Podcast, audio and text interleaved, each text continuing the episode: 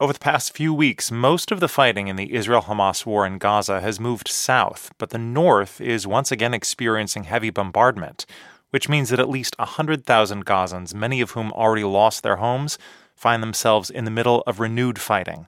NPR's Eyder Peralta reports from Tel Aviv. The last time NPR spoke to Tasnim Mahel was in October. Her house was destroyed, so she took shelter with her uncle. Since then, she's been moving around Gaza City. It's very hard to describe how it's the conditions where it get hardly more and more, and we are still trying to survive. Her family is not rich, she says, so food has become a luxury. Uh, people wondering if they can eat the paper of the trees. The leaves of the trees. They're living in a real life horror movie, she says. We are still living this. Now uh, it's not the gunfire. Someone. Uh, the banging, she explains. It's not gunfire. It's someone stripping wood from the building so they can build a fire and cook.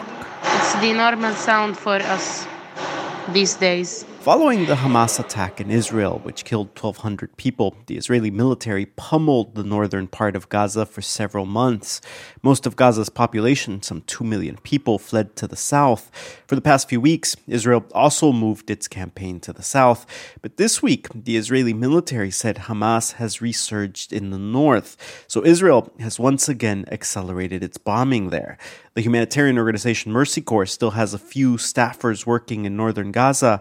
And Arnaud Quemin, who oversees that work, says much of the north was leveled by Israel's bombardment.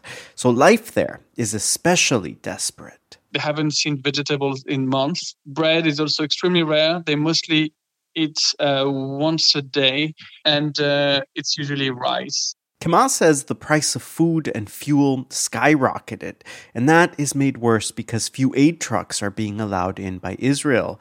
Quemin says even when the trucks make it, the distribution has been rocked by chaos.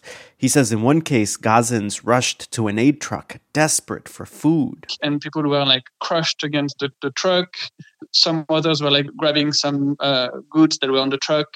And then in the end, I think the, they had to cancel the distribution. In northern Gaza, Hamid Jamil, 24, sends us voice notes from Beit Lahia, just north of Gaza City.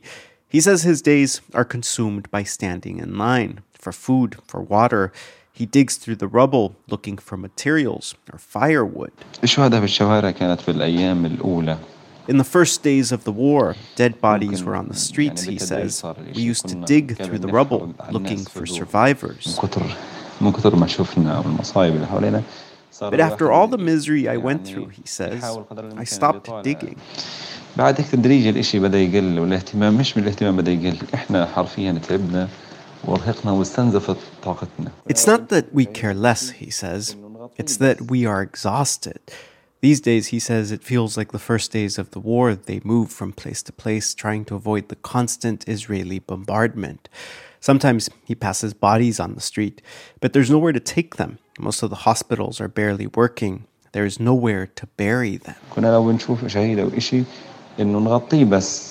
So the only thing he can do is take off his jacket and drape it over the body. Eyder Peralta, NPR News, Tel Aviv.